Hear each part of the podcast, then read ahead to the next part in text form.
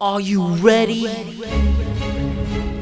Welcome to the Around the CFL podcast. My name is Anthony AP Parker. Along with me is my right hand man, my best friend, my producer, the one who tries to make me sound as decently as possible here for you guys, Vex Kobo. What's up, people? What's up, buddy? How's it going? Oh, not too bad. A little cold, but Yeah, uh, week 21 in Canada, end of October.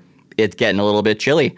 Uh, as I said, week 21 now is in the books. Um, in past seasons, it gets a little bit more exciting. There's teams that have to, you know, win and in at the very end of the season. Uh, this season, a little bit different. Uh, the playoff picture was kind of already set prior to this week. So, um, yeah, a lot of backups playing this week, a lot of stars maybe playing one or two series and they're out the door.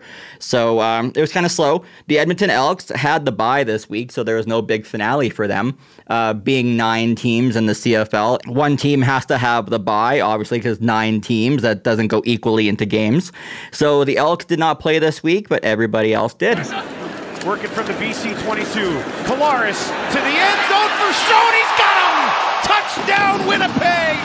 Sweet 16 for Dalton Schoen in his rookie season. First game that we're going to talk about is the Friday night football game. Uh, that saw the BC Lions visiting the Western champs, the Winnipeg Blue Bombers, with the Bombers winning at home at IG Field 24 to 9. So they are the Western champs for a reason. They had an amazing record this year. They just, it was crazy what they did this year. Um, they've already gone back to back for the Grey Cup, and now looks like they're on pace to go for a three-peat, which hasn't happened, I believe, since the 80s with the uh, Edmonton, formerly known as Eskimos, but no, I am not calling them that, so let's stay PC here. The Elks, but formerly known as the Eskimos. Uh, the game did see the return of Nathan Rourke um, after missing eight games with a sprain in his right foot that required surgery. Uh, that was suffered during the fourth quarter of the August 20th game against Saskatchewan. So, uh, yeah, he went down. It was a brutal one. It was a sprain, uh, ended up needing surgery, and he was done until now kind of random that a sprain needs a surgery, but hey, whatever. Um, it was pretty bad. Um, side note to that, I had tickets already to travel to BC to go to the August 28th game. And so I was all pumped. I was ready to go. I was super excited to go see BC, see Nathan Rourke, gets hurt in the fourth quarter of the week prior. And that was the end of that. So unfortunately, that didn't happen, and BC ended up losing that game to Saskatchewan. So they played a home and home series that weekend or that week stretch, and uh, that's what happened. Uh, Rourke did look fairly impressive, though. He went 7 for 11, 62 yards in the first half. Um, he took a few big hits, so that was good to see that he was able to get up and kind of brush it off. So with that rust being uh, missing eight games, being off, I believe, for nine weeks, that he was able to stay in there, get hit, and uh, come out of it. Um, he said at the half, talking to Farhan Lalji, that it felt, quote, good. So that's all he would say. That's all he would give. Um, during the time when he was on the sidelines, he did have it elevated. I don't really think that had anything to do with the pain. I just think they just had it up for precautionary, you know, keeping him rested because obviously he's getting the start in the West Semi against Calgary. Um, some other big finishes for the BC Lions saw both Keon Hatcher and Lucky Whitehead cross a thousand yard uh, receiving mark for the season. Uh, Dominique Rhymes and running back James Butler had already broke that thousand yard barrier previously to this game. So that gave them three receivers over a thousand yards and a running back over a thousand yards. And if Nathan Rourke hadn't missed eight games, who knows what that guy would have done? And he's Canadian on top of that. So it's always great to see a Canadian quarterback crushing it. It sucked that he got hurt, but hey, we still get him back in for the playoffs, which is great to see. Um, on the Bomber side, Zach Collaros played a little bit, four for five with uh, 68 yards and limited. Um, obviously they don't want him to get hurt in the last game of the year when he still also has another week off going into the Western Final. Uh, Dalton Schoen, he is the surefire winner for Rookie of the Year. Um, he had a great game, um, not a lot of action, I guess. He only had two catches, but both catches combined went for 84 yards and a touchdown. So that kid is impressive. It's hard to believe he is a rookie. Um, he, like I said, he's going out for rookie of the year. I'm sure he's going to get it. The kid looks incredible. And yeah, it was just the Bombers looked really, really good. Uh, Winnipeg will now get the bye, so they're going to the West Final, and BC will host the Calgary Stampeders next Sunday afternoon in uh, BC Place. So that is going to be a very interesting game. Um, either team honestly could win that one, Calgary or BC. Um, all three teams are Grey Cup caliber teams: BC, Calgary, and the, obviously the Winnipeg Blue Bombers, who have already repeated. So uh, yeah, we'll see what happens next week in BC Place. Big return here from the Argos to start the second half. Cote slaps the legs of Jeremiah Haydel. Can't bring him down. Dancing the sideline. Touchdown Argos. The Saturday of week 21 featured a triple header. Uh, first game started out with the Montreal Alouettes winning a high scoring affair in Toronto at BMO Field against the Argonauts. Toronto did fight back after the Owls took a huge 21 7 lead after the first quarter. For Montreal, there was no Trevor Harris, who had the day off, so Dominique Davis and Davis Alexander split the snaps. William Stanback had only four carries for 23 yards in limited duty, while the former University of Calgary Dino running back Jeshrun Antwi had 11 carries for 59 yards in the game. Uh, for the Argonauts, uh, McLeod Bethel Thompson had the day off as well, so Chad Kelly got the nod. He went 23 for 35 with 264 yards, along with two touchdown passes and one interception. Unfortunately, Toronto will be missing former MVP Andrew Harris, who is the former running back of the Winnipeg Blue Bombers. Uh, he will not be returning this year after he suffered a season ending torn pectoral muscle that required surgery. Uh, running back AJ Ouellette also had the finale off at BMO Field, uh, but there was one kind of really cool thing that happened during the game the second half kickoff, uh, David Cote from the Alouettes kicked off uh, to the Toronto 23. Jeremiah Haydel returned the kick for 87 yards for the touchdown. So he opened up the second half with a huge uh, return. So that was a really great score in the game. Uh, that ended up tying the game at that point at 28. Uh, the Argos now have the bye because they go to the Eastern final, uh, while the Alouettes will host the Hamilton Tiger Cats next Sunday in the early game for the East semifinal. So there's a lot of weird things happening here as well. So Montreal fired their head coach Khari Jones after week four. So two teams in the East, Ottawa and Montreal, both fired their coaches mid to late season. Uh, this one was really early. So they'll be looking for a possible new head coach in the offseason. Uh, GM Danny Maciocia right now is taking double duty. I highly doubt that he's going to be doing that next year for the entire season. Uh, it already looked stressful enough, to be honest. So now with him taking both duties right now. I'm sure that he'll be looking for a head coach after the season's over. Uh, there is rumblings happening though right now in the CFL as the assistant head coach and special teams coordinator for the Calgary Stampeders, Mark Kilam, is due for a huge head coaching job here soon. Uh, there's going to be three vacancies, I'm assuming. Uh, one we'll get to a little bit later. Uh, so he is got to be up for one of them. Um, Toronto was a weird team this year. Um, they they just looked weird. I mean, they they won the East. They had a an interesting season to say the least. They lost Andrew Harris, which was really you know devastating for their run game. Um, their quarterback McLeod Bethel Thompson, he he looked okay, I guess. I don't really know how else to say it. He looked okay. Um, honestly, I don't know if he's, you know, a star of the future type quarterback or, you know, if he's kind of just a place filler for now. Um, there's going to be some quarterbacks on the move at the end of the season as well. Looks like Bo Levi Mitchell is going to be moving on from Calgary.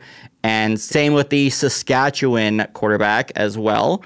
Um, so we will see what happens there. Um, yeah, just a lot of weirdness happening in the East all around, right? So, I mean, it is the East.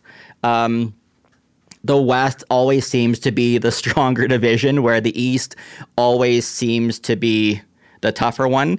Um, the Argos had a winning record, but the rest of the division looked pretty tight there as well. Um, yeah, and I guess we're gonna see what happens moving forward between Hamilton and the Alouettes next week. Lewis Ward has one from 29, one from 51, this one from just outside of the 50. Trying to go three for three. And he does tuck that one in. He's on point. The second game of the triple header saw the Hamilton Tiger Cats travel to Ottawa to take on the Red Blacks at TD Place Stadium, with Hamilton winning this one 23 16. Uh, for the Ticats, Dane Evans did get the start and go, he went seven for nine with 117 yards. Matt Shiltz finished off the day for Hamilton, going 12 for 18 with 144. And running back uh, Sean Thomas Erlington saw limited duty with five carries and 44 yards. Uh, Matt Schilt, who did play this game, is a former Alouette. So going into the Eastern semi, it'll be interesting for him to go up against his old team. Highly doubt he's going to see any playing time, but just being there on the sidelines behind Dane Evans would be kind of pretty cool for him, I think.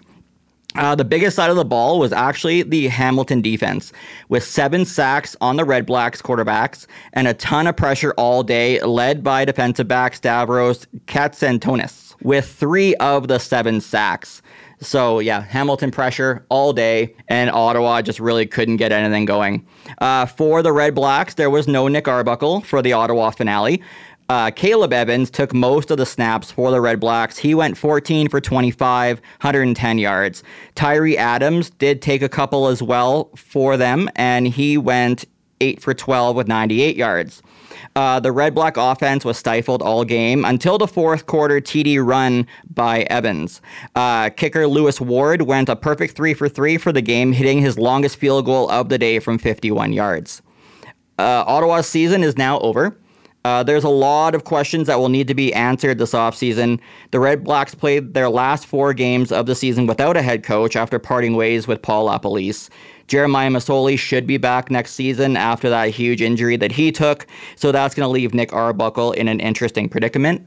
Does Nick Arbuckle stick around? Does he you know, become the backup? Does he stay behind Jeremiah Masoli? Masoli has had injury issues in past when he was in Hamilton. So does he move on somewhere else? There's going to be some vacancies coming up in different QB markets around the CFL. So hard to say. Uh, Hamilton will now be traveling to Montreal to take on the Alouettes in the Eastern semifinal. That one's going to be an interesting one as well. Um, Hamilton has kind of the same as Toronto. They were good. They were okay, decent. I mean, nothing, you know, big. They came down to the wire, though, finishing third place in the East. At one point, it looked like Saskatchewan was actually going to get the crossover uh, in the CFL with finishing better than the third placed East team. The fourth placed West team would have crossed over. In this case, obviously, it didn't. So it didn't kind of pan out the way that the Saskatchewan Roughriders wanted it to. Uh, so Hamilton did pull it together closer to the end of the year and lock up that third seed. Uh, going into Montreal is going to be an interesting one for sure. Uh, that one, I really have to say it's going to be a Hamilton game. I believe. I believe Hamilton's going to have the stronger team. They're going to come out harder, and um, Trevor Harris starting for the Alouettes for the Eastern Semi. I, I just don't think he's going to be able to pull it off as well and uh, do anything against that Hamilton defense. I mean, look what they did to Ottawa. Of course, Ottawa did finish last in the East, but that still shouldn't downplay the strength and what that Hamilton D can do. So it's going to be an interesting one, and that is the early game next week in uh, the Eastern Semi. Like Quick Parker was, like Bobby Pearson was. Tommy Stevens looking to take this wide, find some room on the far side of the field, and he'll get it down to the 50.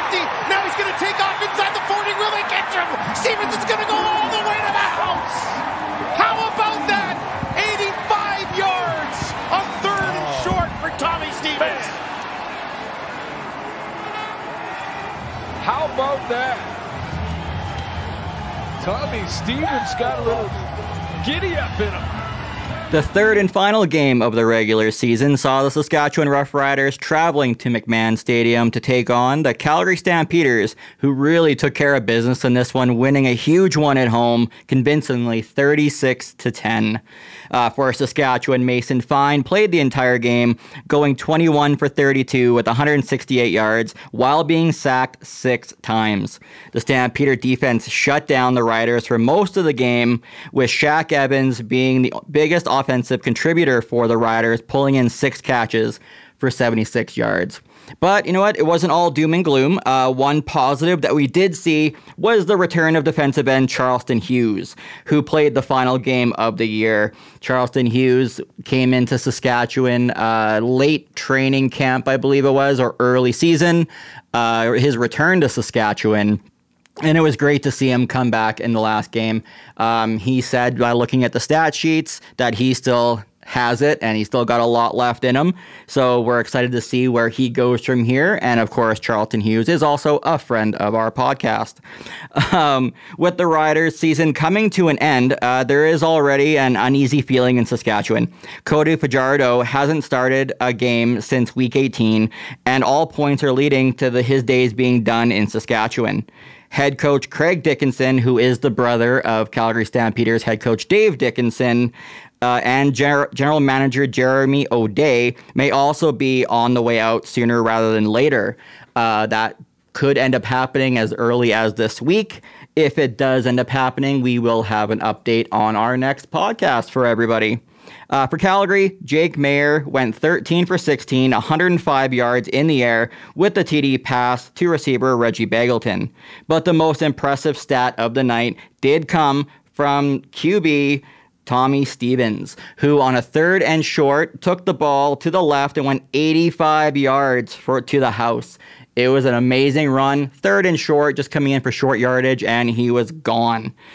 Uh, rookie receiver Jalen Philpot also pulled in his third touchdown of the season. Jalen is the twin brother of Montreal Alouettes receiver Tyson Philpot.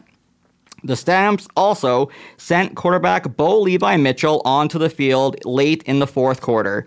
Uh, it also kind of felt more like a goodbye, as he hasn't started a game since week 11. Uh, he was replaced by Jake Maier, Uh, just poor performance, wasn't really getting the job done. Coach Dickenson pulled him out, put in Jake. Jake did an amazing job for the remainder of the year.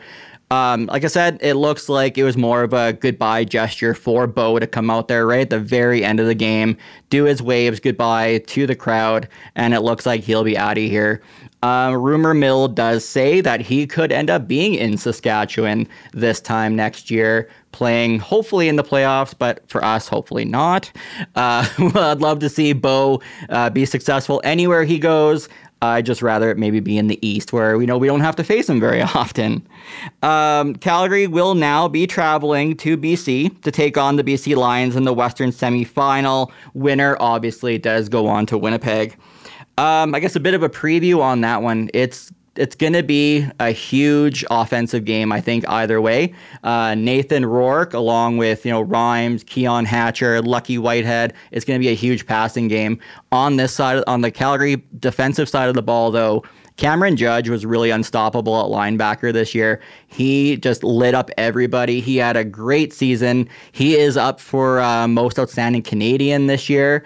So, um, you know, things are looking very impressive for him. He had a great year. He also does have that history with BC with that Lucky Whitehead parking lot incident from a, a uh, few weeks ago. So uh, it'll be interesting on what happens there. Uh, and also, Shawn Lemon has just been a sack machine for the Calgary Stampeders. So, um, if both Lemon and Judge can get their hands on Nathan Rourke and shut down the BC offense, then it could very well be Calgary's game. On the flip side, though, if Nathan Rourke and his uh, star receivers put it together, it could be a long day for the Calgary D. Either way, it's going to be a super exciting game. I can't wait to see that one. So that's it for week 21 and the regular season in the Canadian Football League. Uh, with that being said, the Elks, Red Blacks, and Riders are all out. So what's going to happen next for them? The Red Blacks don't have a coach. Uh, the Riders are rumored to be firing everybody and doing a complete uh, house clean in uh, Saskatchewan. And with the Elks, I really have no idea what's going on over there between Chris Jones and the assistant GM, Geroy Simon. Um, there's, I think, a lot of issues that need to be cleaned up in Edmonton as well. Uh, Geroy, of course, was the director of scouting for the BC Lions uh, and came over as the assistant GM to Chris Jones in Edmonton. I don't really think they had the turnout that they were hoping for this year. but I guess we'll see what happens next for them. And as I said earlier, with um, the head coaching vacancies coming up here right away, I'd love to see Coach Kilam get an opportunity to lead a team. So that is it for us. We will be back later on in the week with some updates as well as a preview of the 2022 CFL playoffs. And it is award season, so I'm going to be giving my uh, predictions on who's going to win everything, including most outstanding player and most outstanding Canadian. Don't forget to follow us on Instagram at Around the CFL Podcast. And that is it for us, and we will see you later.